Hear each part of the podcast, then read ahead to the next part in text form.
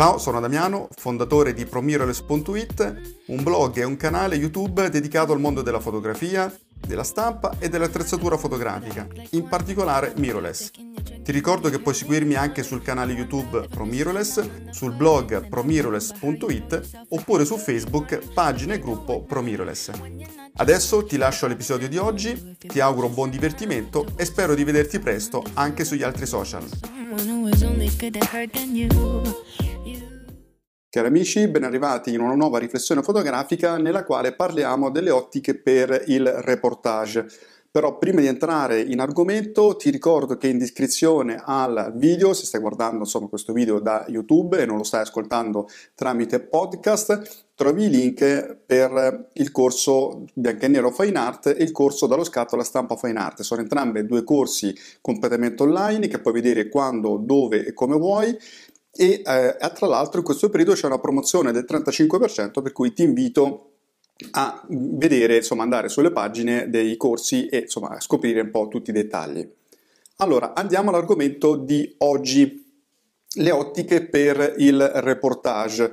Le ottiche per il reportage. Questa è una eh, domanda, una riflessione che mi è venuta perché ho fatto una chiacchierata un po' di tempo fa con una persona che mi diceva ma insomma tu che, quale ottica utilizzi mh, quando fai il reportage, insomma qual è secondo te l'ottica ideale? Eh, in realtà io credo che non esista un'ottica ideale per il reportage, o meglio, ci sono una serie di focali che diciamo, solitamente sono state, vengono utilizzate, sono state utilizzate anche dai grandi eh, maestri della fotografia, ma eh, dipende molto da persona a persona, cioè la eh, focale è praticamente un po' come un paio d'occhiali, cioè dipende molto da, da, come ti ci trovi, cioè quella montatura, quel paio d'occhiali. A me può piacere, un'altra persona non ci si trova, per cui credo che sia una componente piuttosto soggettiva. Diciamo che le focali che solitamente vengono utilizzate vanno dal 28 alla 35, molto molto utilizzata, e 50 mm. Ora, come visto, ti ho parlato di tre tipi di focali e solitamente sono focali fisse, cioè non vengono utilizzati gli zoom, ma non è sempre così. Perché in genere viene preferito l'ottica fissa? Prima di tutto perché è un pochino più compatta. Seconda cosa, perché eh, il reportage nel 90% dei casi è fatto a luce ambiente e quindi c'è bisogno di ottiche molto luminose e eh, insomma gli zoom quelli più luminosi arrivano in genere a 2.8, esistono oggi delle, degli zoom f2, ma insomma sostanzialmente eh, sotto l'F2 praticamente non è difficile andarci, c'è solo l'ottimo Sigma, il 18-35 mm, 1.8 per APS-C e in questo caso sì è interessante perché vai dal 28 al 50 mm, quindi hai tutte le focali in un'unica lente adatte al reportage quindi straconsigliato per chi utilizza eh, sistemi APS-C eh, reflex oppure anche il sistema ehm, diciamo tipo l'SD4 per intenderci con sistema Foveon.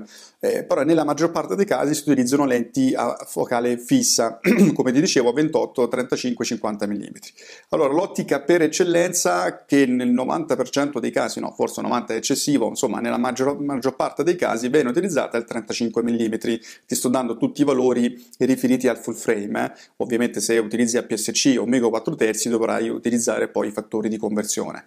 Eh, quindi tre lenti 35, 50, 28 che hanno comportamenti molto diversi, hanno comportamenti diversi soprattutto per quanto riguarda intanto la quantità d'ambiente che uno diciamo ingloba.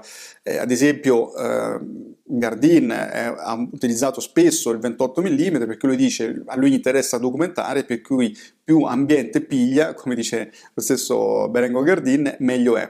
Per cui se tu sei una persona che tende a includere molto dell'ambiente o fa anche ad esempio ricorso molto alle geometrie, il 28 mm può tornarti molto utile, insomma fotografi importanti a parte Gardin ma anche eh, Alex Webb, un altro fotografo che ha utilizzato tantissimo, utilizza tantissimo il 28 mm o ottiche ancora più grandangolari, eh, ma anche Cito, insomma un altro fotografo fantastico, veramente incredibile, eh, ha una capacità nell'utilizzo delle ottiche grandangolari che è straordinaria.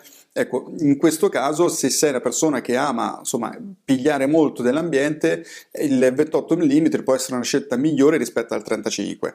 Eh, non a caso, ad esempio, la Leica Q che è una fotocamera eh, ideale per il reportage, ma anche allo street, quindi anche questo è un tema interessante, cioè se il tuo modo di raccontare è più vicino alla street che al reportage o al fotogiornalismo, e eh beh, il 28 può essere una soluzione molto, eh, molto utile, anche perché il vantaggio del 28 è che volendo puoi croppare un pochino e quindi ricomporre l'immagine in un secondo momento come ti pare mentre col 35 mm, ancora peggio col 50 mm, a volte se sei in ambienti stretti eh, oh, più di tanto non ti puoi spostare e quindi fai fatica.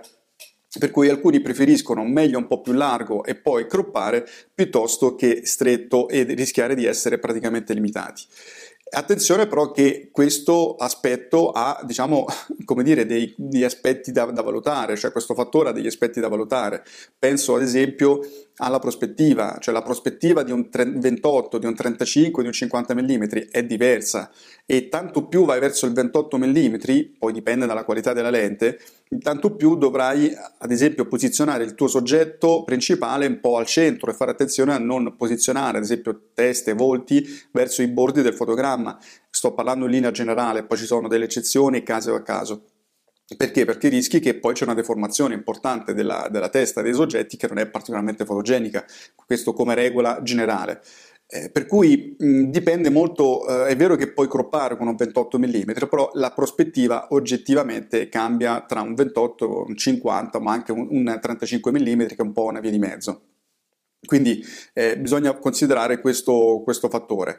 Eh, sicuramente il 28 mm, se uno utilizza la tecnica dell'iperfocale eh, o sostanzialmente insomma, eh, non utilizza la messa a fuoco eh, automatica ma utilizza una messa a fuoco manuale, decidendo più o meno la distanza e il punto di messa a fuoco, ecco con un 28 mm se tu metti a fuoco a 2 metri e mezzo, 3 metri, con un diaframma F8 hai praticamente, cioè, ehm, è impossibile che tu sbagli il fuoco, insomma, hai la possibilità di scattare in maniera estremamente rapida senza preoccuparti eh, troppo del punto di messa a fuoco, della precisione, eccetera, eccetera. Per cui il, le ottiche grandangolari offrono anche questo vantaggio rispetto al 35 e al 50 mm.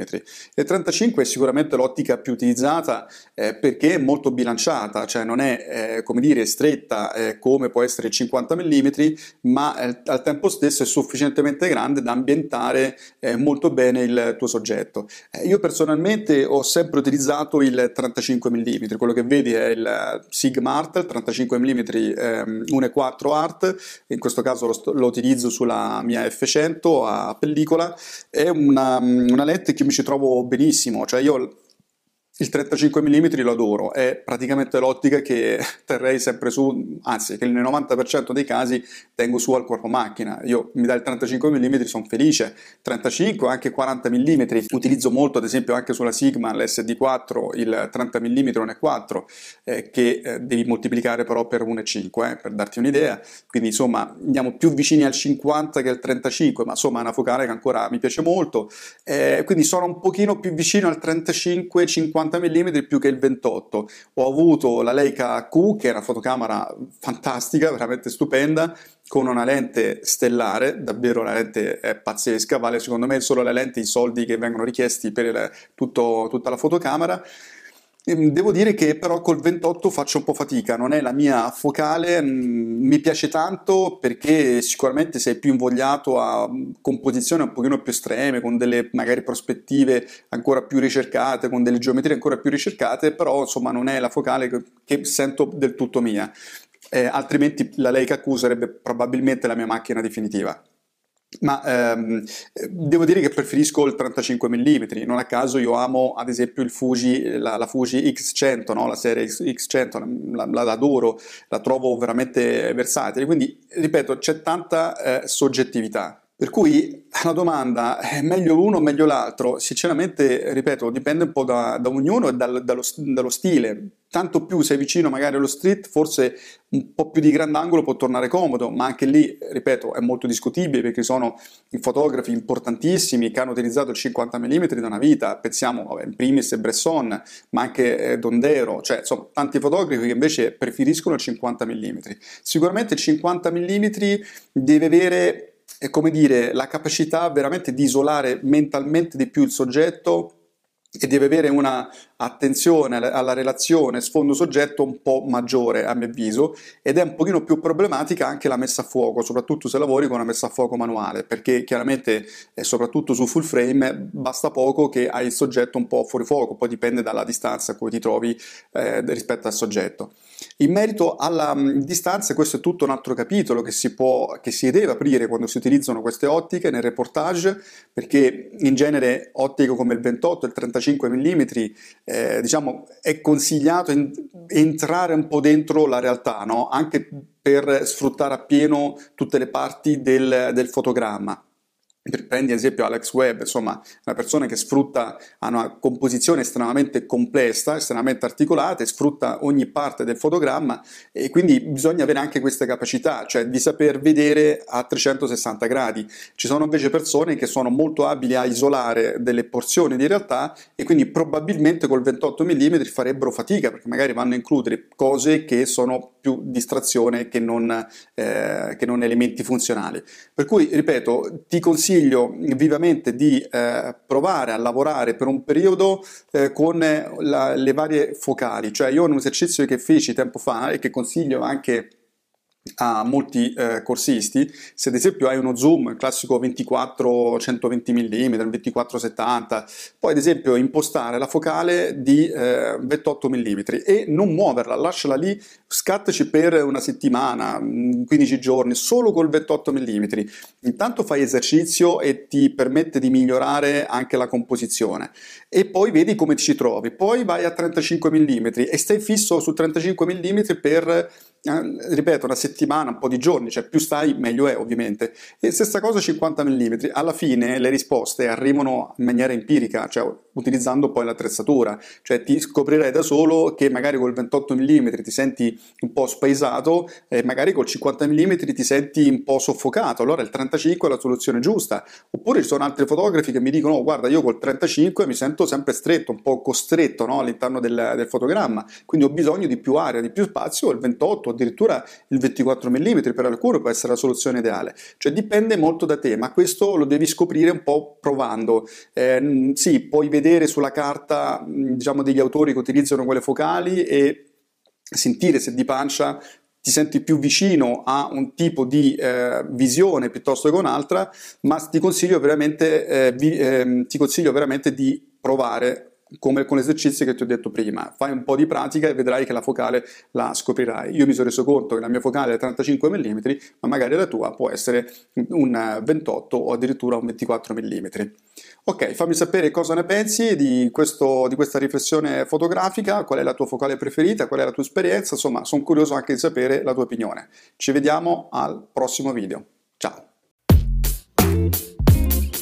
Mi auguro che questo episodio ti sia piaciuto ti ricordo che se vuoi puoi seguirmi anche sul blog promiroless.it e su YouTube e Facebook Promiroless. Ti ricordo anche il mio corso online dallo scatto alla stampa fine art che puoi scoprire visitando il blog promiroless.it alla pagina corsi. Ti ringrazio, ti auguro buona giornata e ci sentiamo al prossimo episodio. Ciao!